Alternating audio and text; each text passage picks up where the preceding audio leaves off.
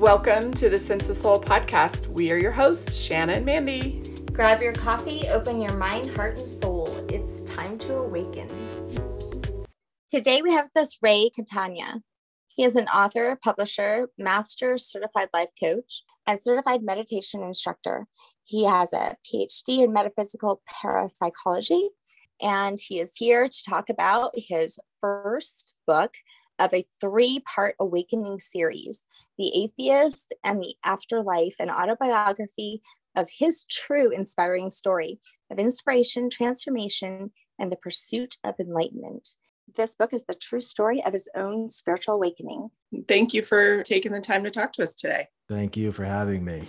Yeah, we're super excited to talk about your first book of your awakening series. Mm-hmm. So there's more to come then. There is more to come. Yes, the second book, I am about three quarters of the way finished. Hopefully, it'll be done by the end of this year, end of twenty twenty-one.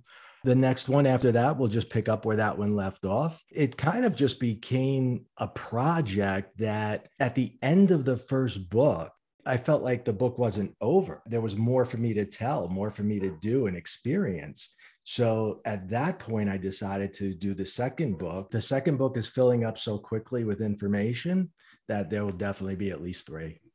Cool. The title of the first book is The Atheist and the Afterlife. Mm-hmm. Can you tell us where you got that title? Absolutely. So I am the atheist, or was an atheist, who visited the afterlife, even though I had that experience of crossing over and coming back. I still try to suppress the notion that there was anything after this life, if you can believe that. I guess it was fear of being ridiculed or lack of a true understanding of what the universe was all about at that time in my life, because I was only about twenty years old. I was a non-believer for the first half, maybe you could say first three quarters of my life. And it wasn't until very recently when I literally started speaking to beings that were not in front of me, let's say, that I simply had to accept the fact there is something different. I do have an ability and I've got to learn more about it. That was the transformation. It was a huge transformation, forty years in the making. So you weren't a believer right after your near-death experience. This was many, many years later that you kind of uh, accepted these abilities and these different feelings and connections you were having. Yes. So even though it was, I'll tell you, uh, you've had an N D E, you're familiar with it. It's euphoric. It's amazing. It's probably the best feeling in the world. And even though it was so vivid, so clear, so real, when I returned, my analytical mind insisted on finding a way that I could just simply chalk it up to something that could have happened to anybody. Mm-hmm. I just would not accept that there was something more. I figured that the gas fumes I inhaled made me high, so I was hallucinating. I fell in front of a window, therefore the white light, and I just talked myself out of it. I just completely talked myself out of it. Okay. It's interesting. I was kind of the same way. I knew I was different after the first one. I was eighteen when it happened. And then eighteen years later, it happened again. And the second time it was, it was definitely undeniable. First time it happened, I was, you know, close, you were twenty, I was eighteen. I wasn't very educated on a higher power. My parents were, were atheists, and I really didn't know much about any of that. And at the time I was mm. partying a lot and doing a lot of drugs and drinking a lot. And so, mm-hmm. you know, I think I also subconsciously pushed it out of my mind because I didn't feel like I was worthy of it, or I didn't, I was confused about religion and all the yeah. rules, and I didn't feel like I fit. So I kind of just like pushed it away. I think that uh, we have very similar stories in that regard. Yes, absolutely. It was so easy to push it away with drugs and alcohol. You didn't have to deal with it in the moment. However, I came from a very Christian background, very, very Catholic, and that was kind of forced upon me. And I rebelled against it, I believe. And that was part of me becoming an atheist. certainly suppressing having to deal with these things with drugs and alcohol just makes it easier to not have to face the reality that there's something huge here. There's just, there's something amazing happening. Right. Well, if you don't mind, then let's go back to that day. Can you Sure. talk a little about what happened? And you mentioned the gas fumes. And can you talk about not only what led you to your near-death experience, but I, I know it's so hard to describe with words and I struggle with it today, but maybe Mm. a little about what you experienced. Of course. There was a fire in my home. I was unaware of it. I was asleep in my bedroom. Now, my bedroom at that time in my parents' home was just above the kitchen, which is ultimately where the fire occurred. So I started to hear commotion downstairs. I was sleeping. I was sound asleep. It was a Saturday morning. I had called out sick to work the night before so I could sleep late and sleep in. And I started to hear all this noise downstairs, and it was getting louder and louder, and it accompanied police sirens. So I was like, wow, I don't know what's going on, but I have to get out of bed and find out what's happening. And it was at that moment when I tried to move, I found that I was paralyzed. I could not move much of my body. I was limited to some of my right side and my right arm. And I could not yell because I couldn't move the muscles in my face. At that point, I knew I had to get out of that bed. Something was very, very, very wrong. And so I tried to, with the one arm that would work, I tried pulling myself to the edge of the bed and I passed out again. And what awoke me one more time was more commotion, more yelling and screaming from downstairs. And I tried to pull myself again and pull myself again, and I passed out again. The third time I came to, I was like, this is it. If I don't get out of this bed, I'm dead. And I knew that that was going to be the result. I could feel it. It was getting harder to breathe. Legs were completely paralyzed. So I pulled with everything that I had to get to the edge of the bed and I passed out. But this time when I passed out, I fell out of the bed. So I hit the floor, which must have created this loud thump right below in the kitchen, which is where the, everybody was. So my father came running up. Now I'm out cold. So from this point, what I'm viewing, I'm not seeing inside my body, but I see my dad and he's holding me and he's screaming and he's crying for the paramedics. Get up here, get up here. It's my son, my son. I am watching this not from inside my body, but I feel like I'm up on the ceiling, looking downward at myself, not moving. And my father screaming. There was a huge, welcoming, warming, euphoric feeling, white light that was on me like a spotlight, just me. And a being at the end of the light that said, it's okay to come into the light. And it called me by my first name, Ray, it's okay to come into the light. So as I started to go into the light, the euphoria built. It was just an amazing feeling that is, like you said, impossible to put into words. There's just no describing that feeling. There's no pain. There's euphoria. It's just yeah, amazing. It's the best word I have for it. But looking down and seeing my father in that state of mind, and even though we did not have a terrific relationship by any means, I guess it was the longing for that relationship that made me want to go back into mm-hmm. my body. Because I said to the being at the end of the light, I said, I can't leave him like that. And that was when I went back into my body. But I didn't wake up in that room. When I woke up, I'm now on the living room floor. And I have these paramedics around me and they're working on me. And I'm like, guys, hey, wait, I'm fine. I, I, I feel great. What are you guys doing here? I was trying to figure out what was happening. I was like, did anybody see that light? Did you see the light? That was phenomenal. Did you hear that? And then they start looking at me a little crazy. And I'm like, I better shut the hell up now because they're going to take me to a different hospital in five minutes and not let me out.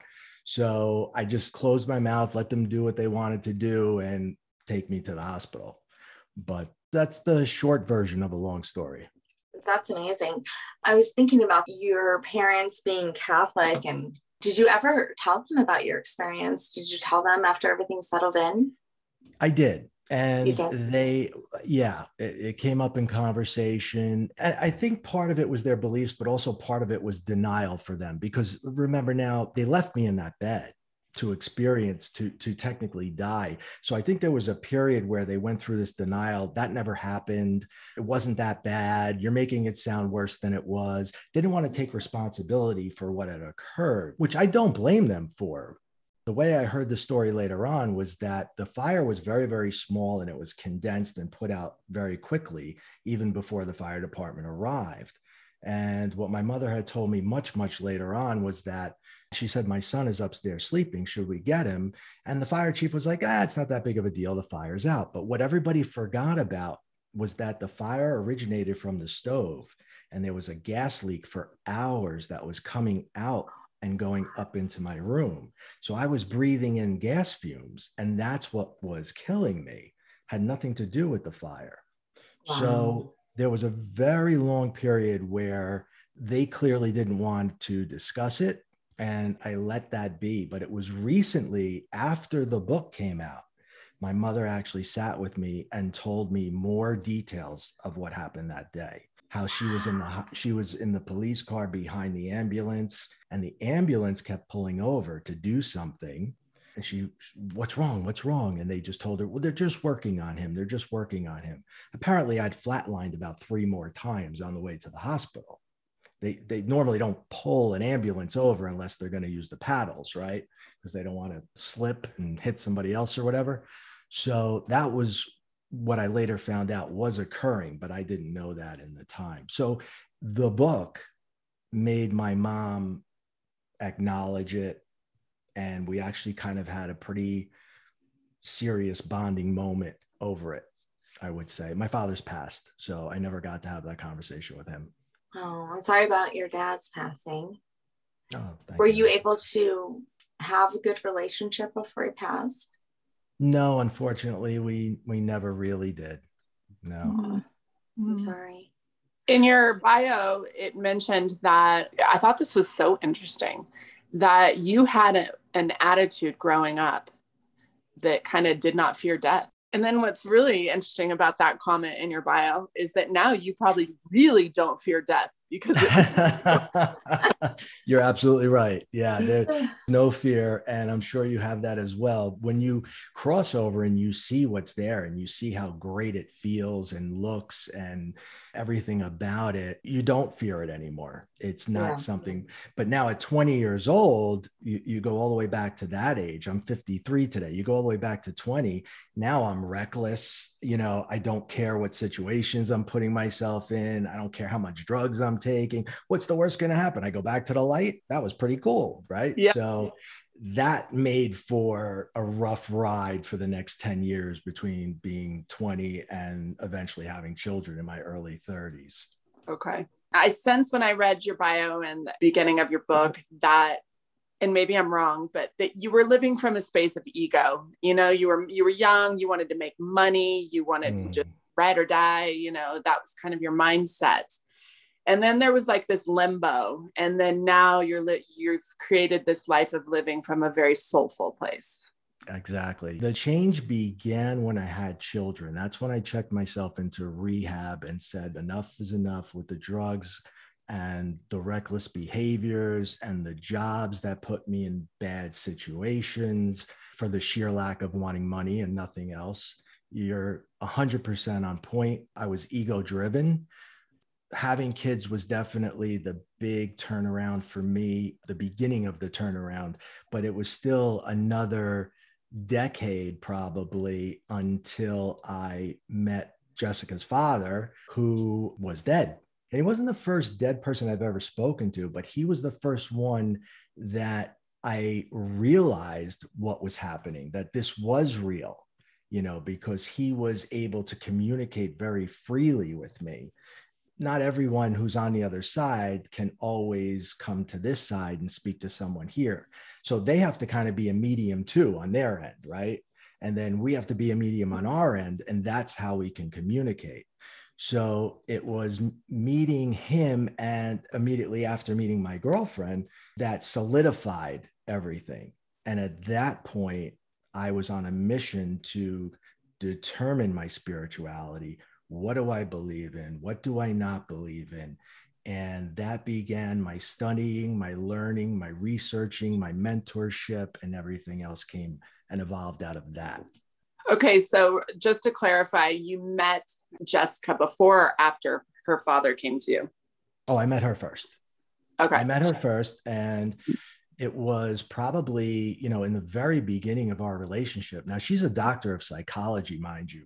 So oh, wow. here I am. Yeah, here I am speaking to someone who's not there. I don't know it's her dad. I have no idea who this guy is, right? The way it presented itself is I see it on a movie screen. It looks what looks like a movie screen. It's the best way I can describe it. And it's a little bit fragmented, but the man, he gets up, he turns to me, and also she's looking at something with a look of horror on her face. And he turns to me and says, I fucked up. I made a mistake. You can help her. I cannot.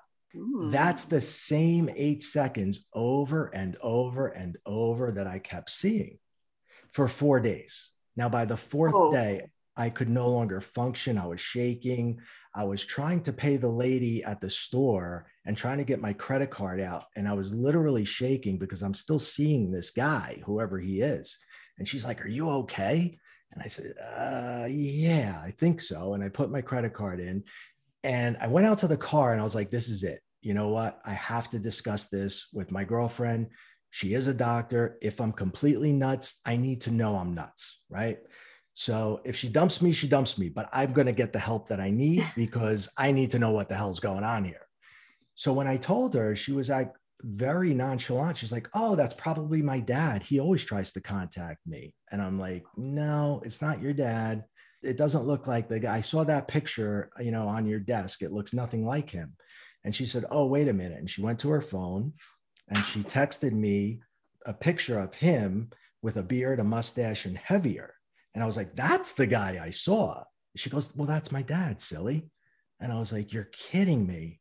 And as I'm telling the story, things are like falling off. I don't know if you saw that behind me, but things are falling off the shelf.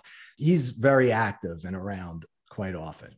So I was glad to find out I wasn't crazy. And I then knew what it was. And I met with my first mentor, who was Bonnie, who explained to me when I told her how I saw things, how they came to be. She was like, Ray, relax. That's exactly the way I see them.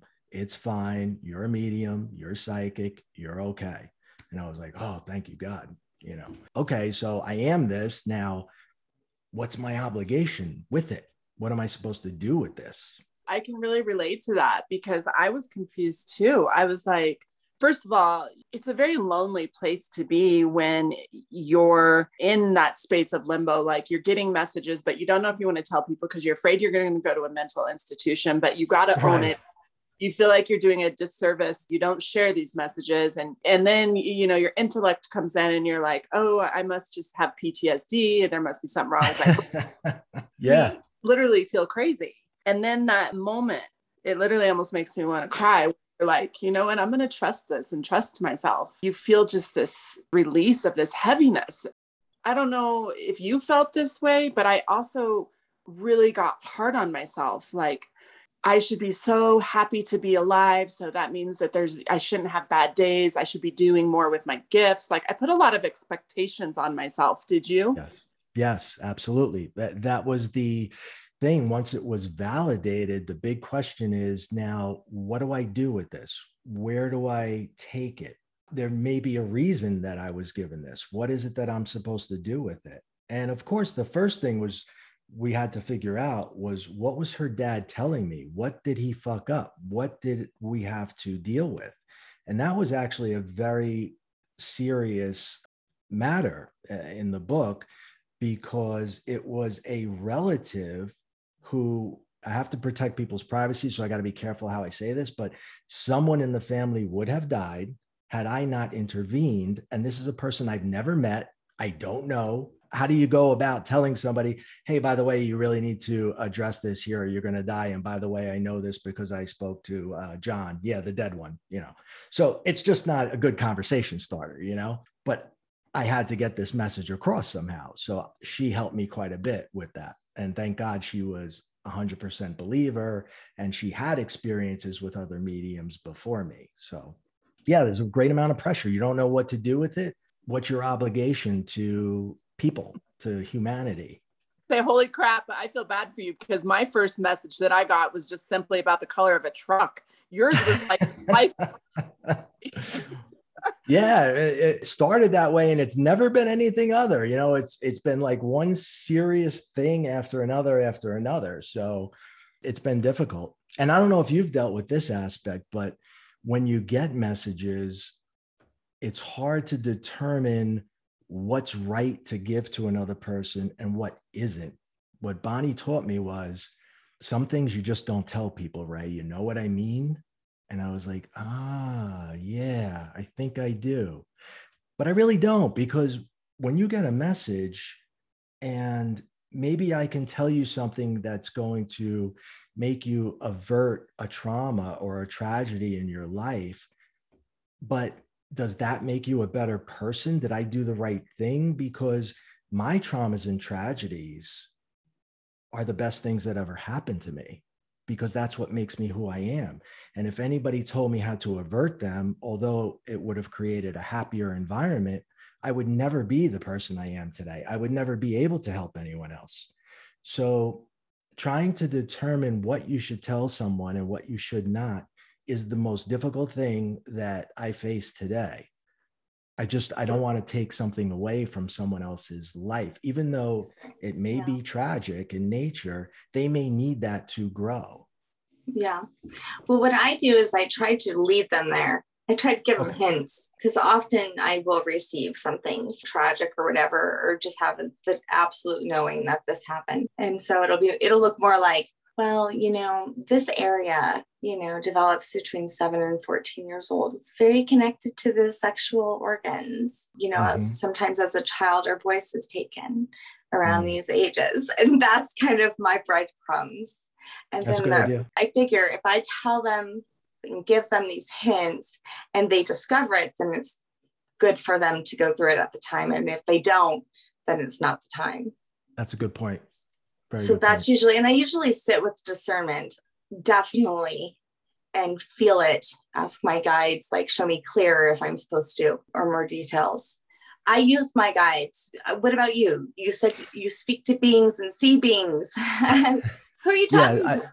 I, I definitely have guides. I don't know if you get the same thing, but uh, what Bonnie ex- explained to me is that it's light language, and I hear it in each of my ears. And they, there's one on this side and another one on this side. I call them guys, but I have no idea if they're male, female, or what they are, right? But this guy over here often gives me day-to-day advice. And as I'm saying or doing something, if it's wrong or I shouldn't do it, I'll get this really loud noise, eh, you know, very disturbing noise in this ear. And that's, okay, right, shut the fuck up. You're not supposed to be saying that. You're not supposed to be doing that. And so they kind of guide me a little bit in that area. So yes, the answer to your question, that that's how I get my guide's information. Okay. So you, so you have a little bit of both clairvoyancy and clairaudience then. You've mm-hmm. got a oh, little both. Absolutely. Do you work with any of the archangels? I couldn't say for sure one way or the other, because these beings on higher levels, I don't get a full picture of them anymore. Maybe that's something that'll come in time. I'm not sure.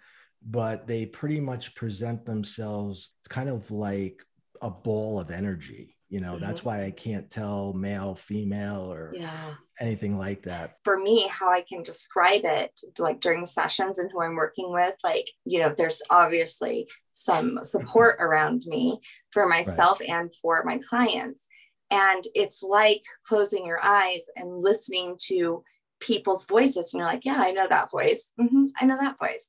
Mm. And it's, so it's almost like I've identified these large energy balls um, mm-hmm. because I've worked with them so much that I know exactly, you know, who they are. They have their own personalities. They have their own voice, their own tone or they vibration. Definitely have their own personalities. Yeah. Yes, that, that much yes. I know. Yeah, absolutely. Okay. I yeah. love that, you know, when I can validate that with other people. So I'm not just a loony in my own, but no, you're not, you're not right, alone. Though, some have these massive energies and and some are very distinctive, where it's not within my energy, it's within my client's energy, or right. the mother's energy is very strong. And I started to get to know, you know, it's almost like getting to know colors, like, oh yeah, that's a red, that's a blue, that's, you know, whatever. It's just so amazing. But when you're able to tap into that, I feel like you realize that we're just not alone in this. And right. so that for me crossed out any kind of atheist thoughts for myself. Yep. That we do have this higher power, higher spiritual, higher frequency, dimensional energy mm-hmm. that's not visible to our three D eyes. Yep, absolutely. I can definitely tell which personality I'm dealing with in that particular moment of time. They also have their own spot on the T V screen. I don't know if you have that, but whenever I'm speaking to a guide or anyone who's on the other side, they always show up in the exact same spot on the screen. So like my girlfriend's dad will always be a little to the center and over to the right. That's his spot. When he comes through, I know that that's where he's going to come. And certain guides always have their own spots as well. So, but they don't look like people, obviously. They look more like blobs, for lack of a better word. Hope they don't take offense to that. You know, hey guys, I mean nothing by that. Just, you know, how I'm describing you. But I get the different personalities, one hundred percent, totally. That's funny. You're like, I'm not trying to offend you. It's just I. oh, yeah, yeah, yeah. Apologize often. I thought it was very interesting that you used the word paranormal occurrences that were happening to you, because mm-hmm. paranormal, a lot of people don't, they think of it, mediumship, spirits, and paranormal totally separate. We've mm. had a lot of paranormal investigators who also have done, you know, years and years of research, who believe that they're one of the same. Do you believe that? Yeah, well, I, if in the beginning of my book, what I did was I put in the introduction were the definitions to the terms that I was going to use in the book. And it's for the exact reason that you're saying. Everyone has a different feeling as to what this particular word means or what that particular word means. So I wanted to describe how I was going to use that particular word in the book so that it was understood. Parapsychology, the definition that I got, if I remember correctly, I think I got it from P B S dot org. I'm not one hundred percent, but it does not deal with astrology. It does not deal with tarot cards. It does not deal with Bigfoot. It does not deal with aliens. You know, it basically is E S P and life and death and that sort of communication. So I wanted to put that in the book and preface the book by saying, so when I'm using that term, this is what I'm referring to. Speaking of aliens and paranormal and all that, growing mm-hmm. up a Catholic as well, mm-hmm. I was going through my journey, doubting my religion and everything I was told, right. because someone asked me this question that fucked me over for a few years. It was, you know, how much of what you believe in have you been told to believe in? And of that, how much have you experienced? And I was mm. like, good question. Uh, nothing. Right. I believe I'm a puppet. Uh, sheep. I'm yeah, brainwashed. And so I started to really question everything. And I decided to look at the Bible from a different angle, a different mm-hmm. perspective, and started to read some of the books that were taken out of right. the Bible, which are several, many. Yep. I started to just dig a little bit deeper rather than being told what things meant, kind of, you know, from a different angle. And mm-hmm. so one of the first things in the Bible I'm reading, and it says, you know, God's angels slept with Adam's daughters and bred and had Nephthams. Hmm. And I'm like, what the fuck is a Nephtham? You know? and and so wait, I'm like, no one ever talked about this. I taught Sunday school, for Christ's sake. And so I'm like, I've never heard of any such thing. And I realized, wow, is angel and alien the same thing? And I looked at their definitions. Interesting. Like, holy shit. They're both basically described as the exact same thing. Hmm. They're both beings that are not here of this planet. Many of them say they're light beings. Many of them say they're above us. I mean, there's so many similarities that really just had me blown away that no one ever mentioned it.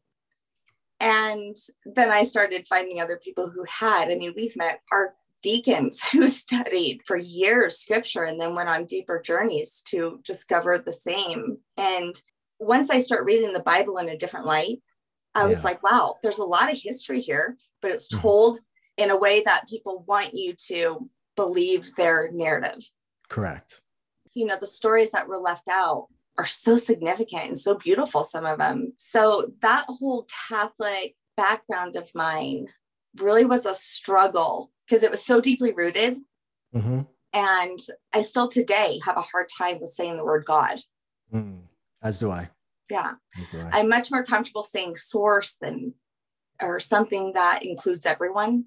Mm-hmm. And, you know, doesn't Absolutely. give me the the picture of a, a white bearded man on a throne in heaven. Mm-hmm. But my language changed, and I felt like how you define, you had to define these things and how you perceived them were going to use them. I feel that way all the time because language is so funny to me now because, yeah. you know, what does that word mean? Sometimes there's not a word. Love. Yes, that's right. You know, yeah. love itself.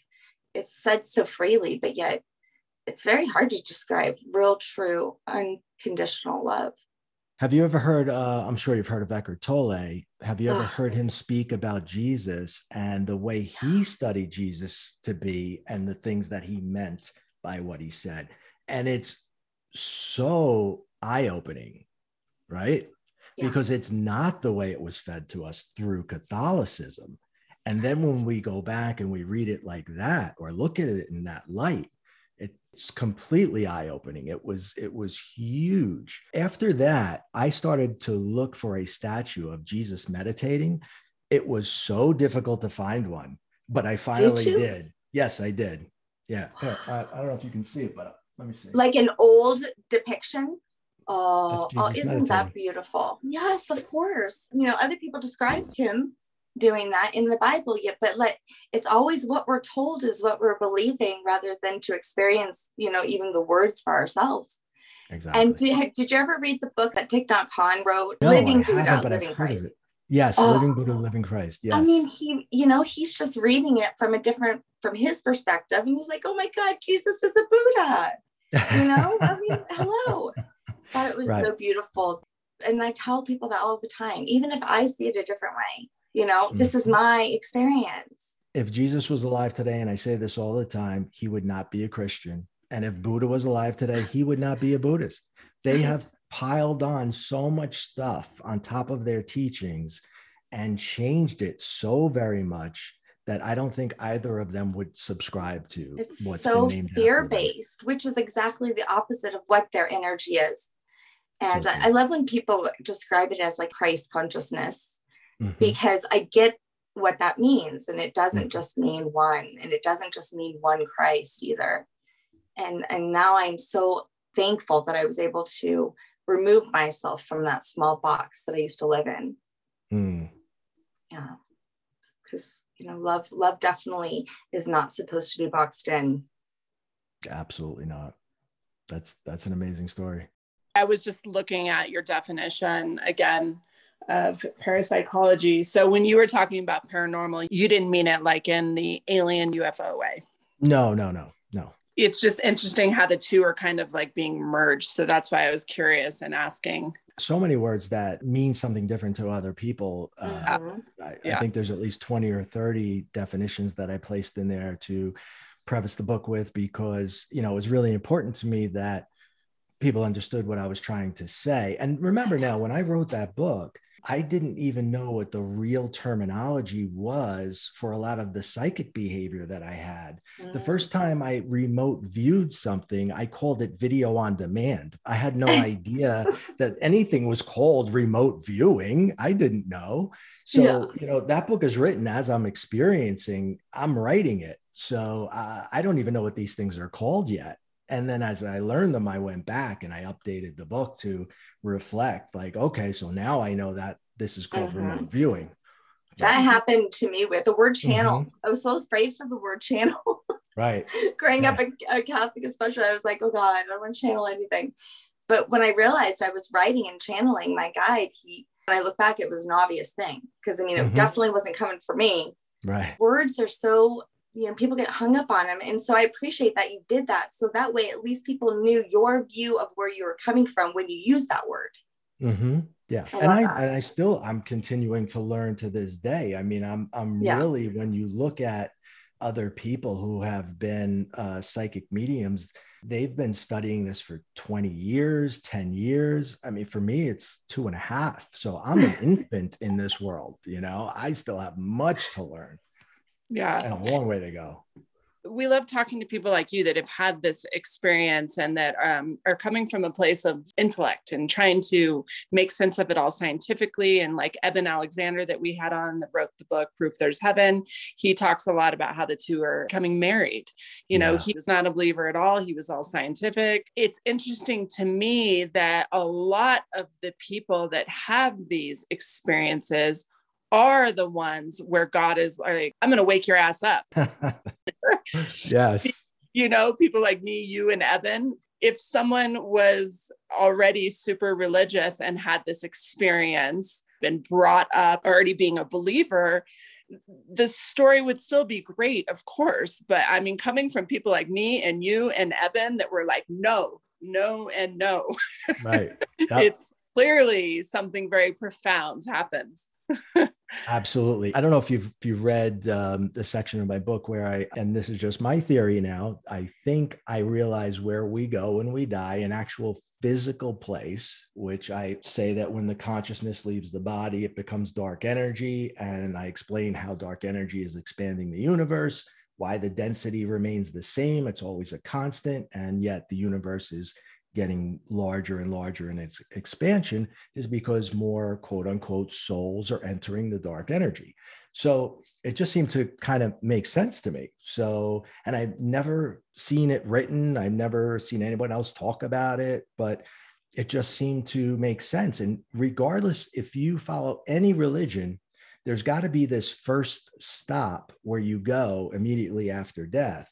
And I think I found it. So religion, if you want it to, and my theory can work together and in harmony if you want them to. I love that you brought that piece up of your book because I would love to expand on that a little bit because you're right. I've never heard that theory before. Mm-hmm. So explain to listeners, first of all, you said you think you found it. Is this something that you channeled, that you were told? Did you see it? Where? How did you come up with this? I'm just curious. In my spiritual journey, I had to find science to back up the things that were happening, at least to some degree, so that I could quantify it in my mind. I'm extremely analytical when it comes to all things. I have no blind faith in anything, never did. So in order for me to go down this path of spirituality, I needed to read everything and anything that I possibly could that was relative to the subject matter. I started back with astronomy,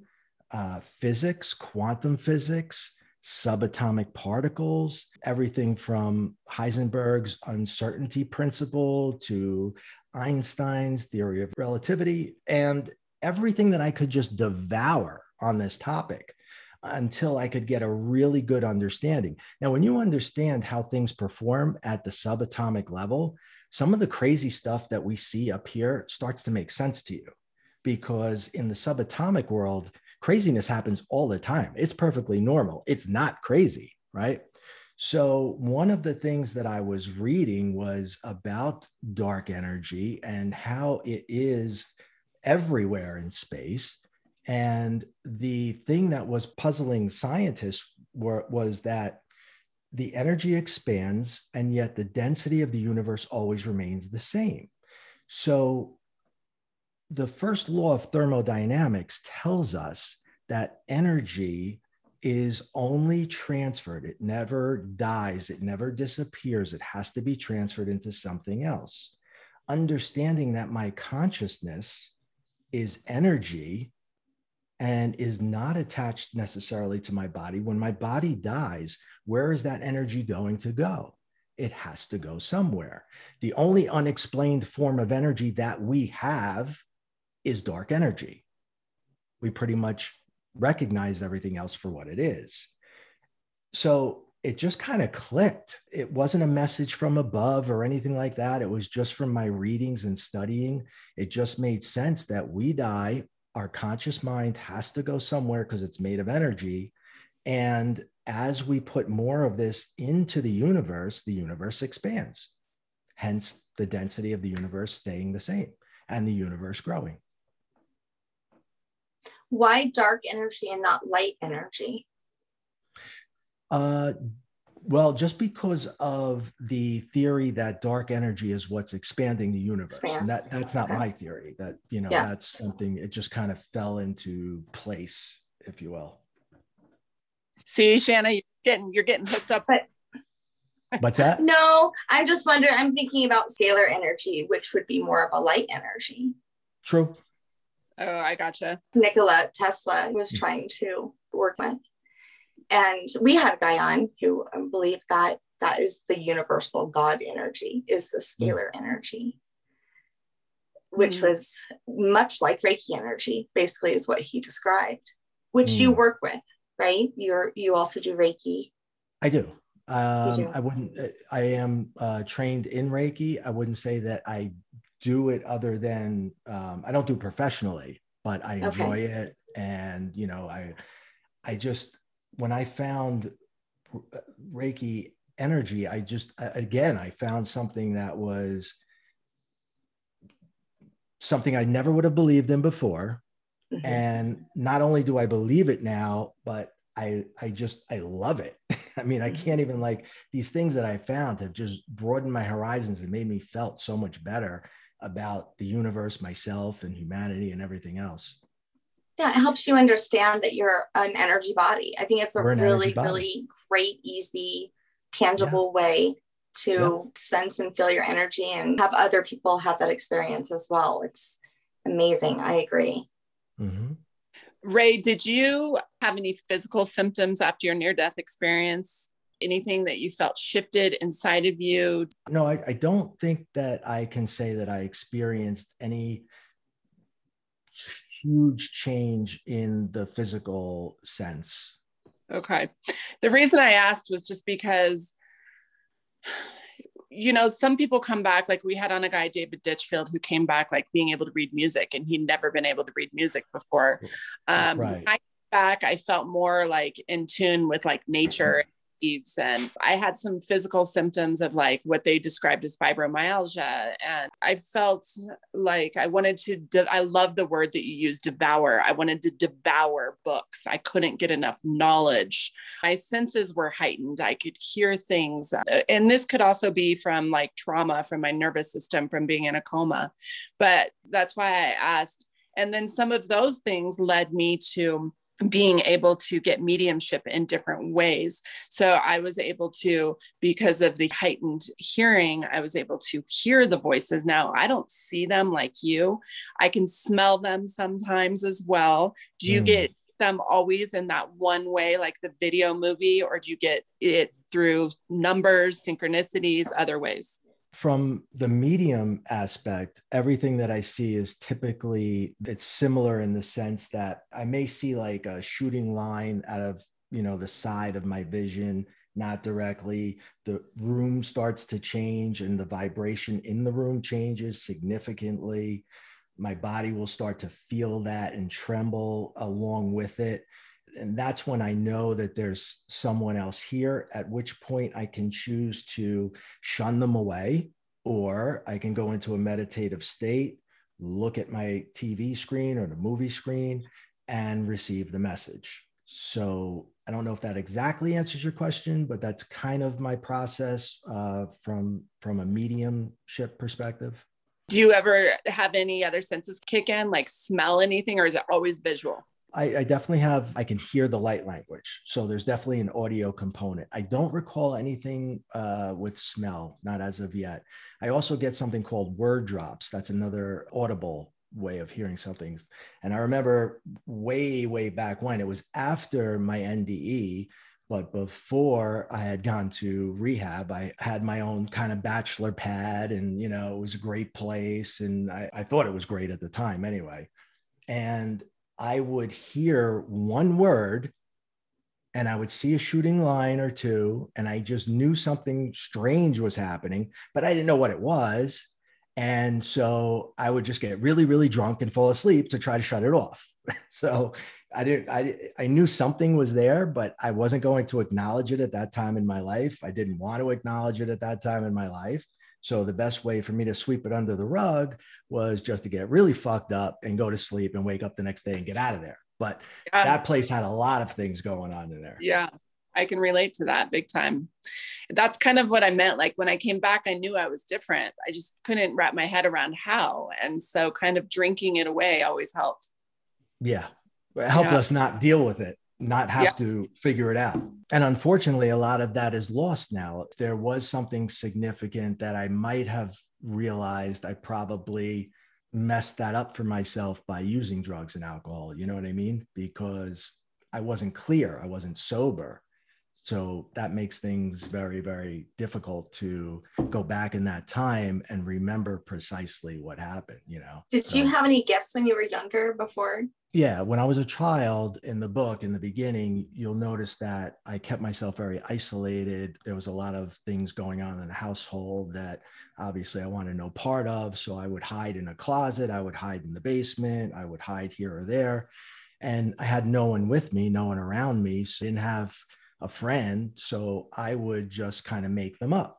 And one day they answered me, and I didn't think that this was strange or weird or anything. I was just a kid.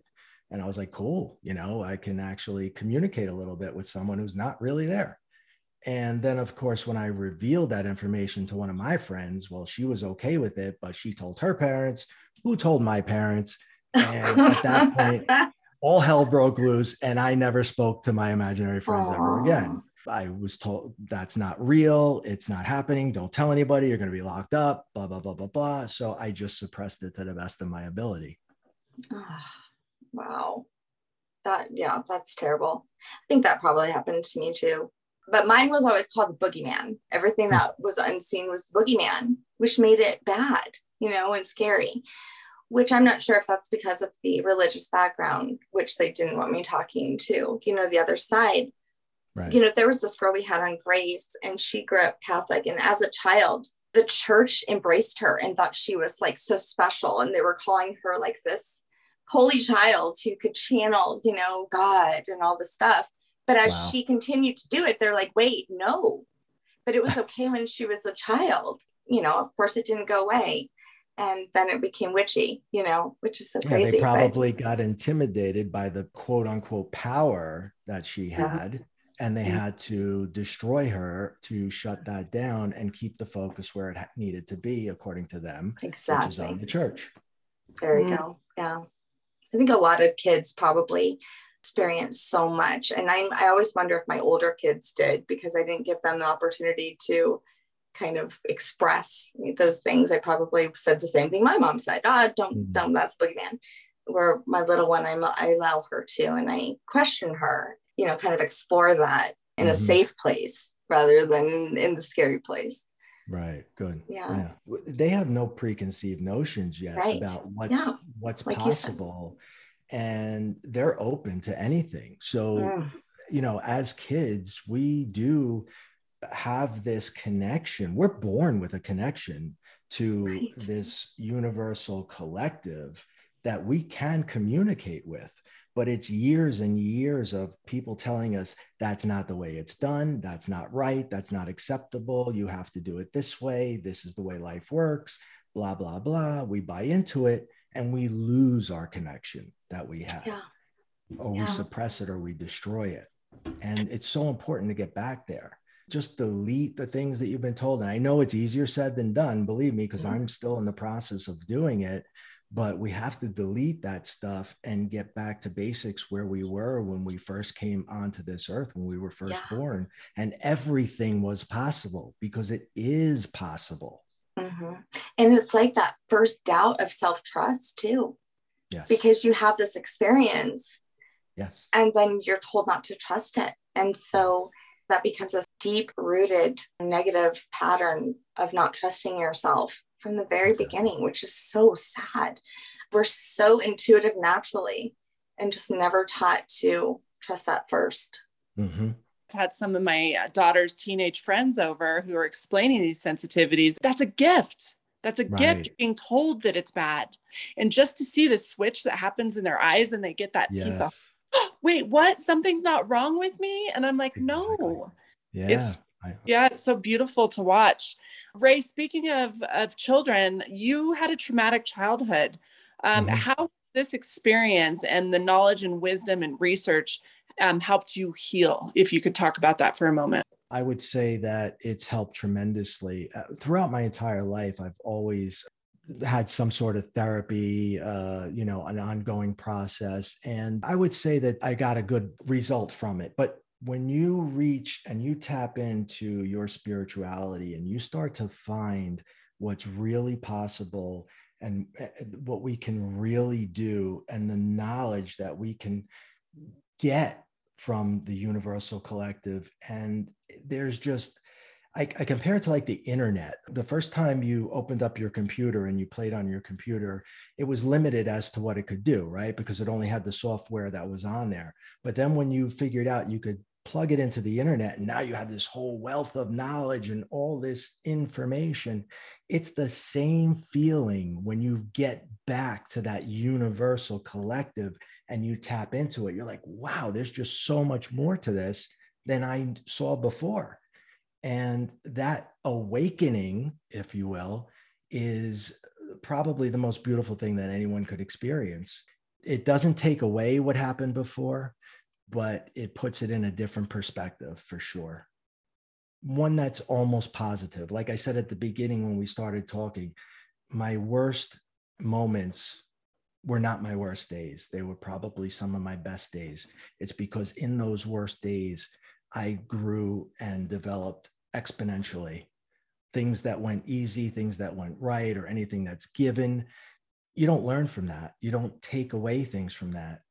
And I have a coaching practice now. And when I talk to my clients, I explain to them those traumas that you felt, those things that you went through, that is what puts you on a higher level. That's what's putting you up here when the rest are here. You're not a victim. You're special.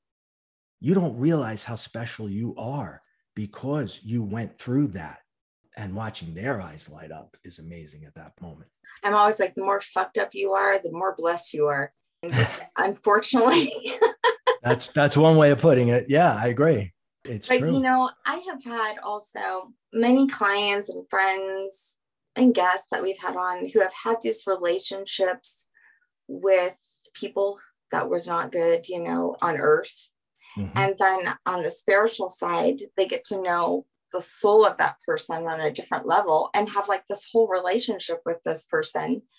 And they're like, gosh, I really like them better. I mean, I know them now. Their soul, right? On right, earth, right. They were a dick, but that was the life that they had to live. And actually, part of the lessons that I learned was part of their journey.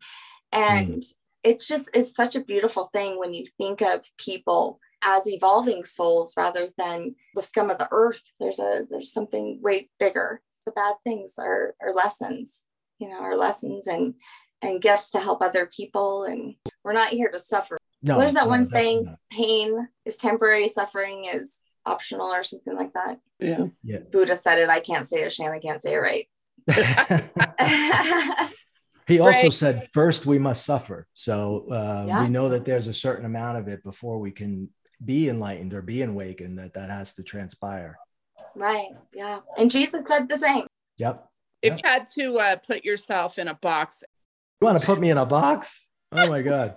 No, if you had to describe your, your faith today, what's the mm. word? From atheist to uh, what? Oh my God. What a great question. I have no friggin' idea. I would just say, spiritualist, maybe. I don't know that there's a word to, at least it hasn't been invented yet. Maybe we, you and I should make one up for people like us, because I don't think that there's anything I out there. I'm yeah. glad no one ever asked me that question. Mandy, that sucks. Do you have an answer to that? Well, when I was sitting with discernment, it felt uncomfortable even coming out of my mouth. Because I do believe vocabulary puts it in a box. I think you're right, Ray. There's no way to explain it. I guess my mind went to, actually it went to that dark matter that you were talking about. Like just the only way I can describe it is anything, everything, everywhere. I don't know. Yeah. Like massive spirituality of collective oneness of all universe. I don't know, but in every single, you know. What's your biggest hope with these three books that you want your readers to take from it? There's two things. First is, no matter where you come from, no matter what has happened to you, no matter what has done, you can do, be anything that you want to be. You do not have to become a victim.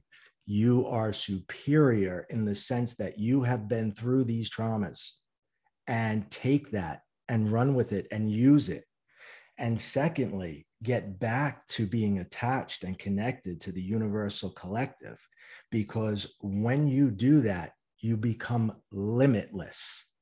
And those two factors, overcoming the terrible things and having that connection, I promise you, you will have and do anything you want to do. Yeah. You remember that cartoon Blue's Clues? You've got a kid in your twenties. Did they watch Blue's Clues? Yeah, yeah, they did. Remember, you can do anything that you want to do. I don't remember that song, though. Oh, unfortunately, I do.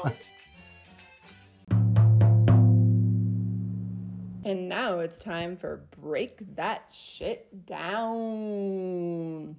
Yeah, I would say explore, learn, keep an open mind. Don't let others tell you what can and cannot be.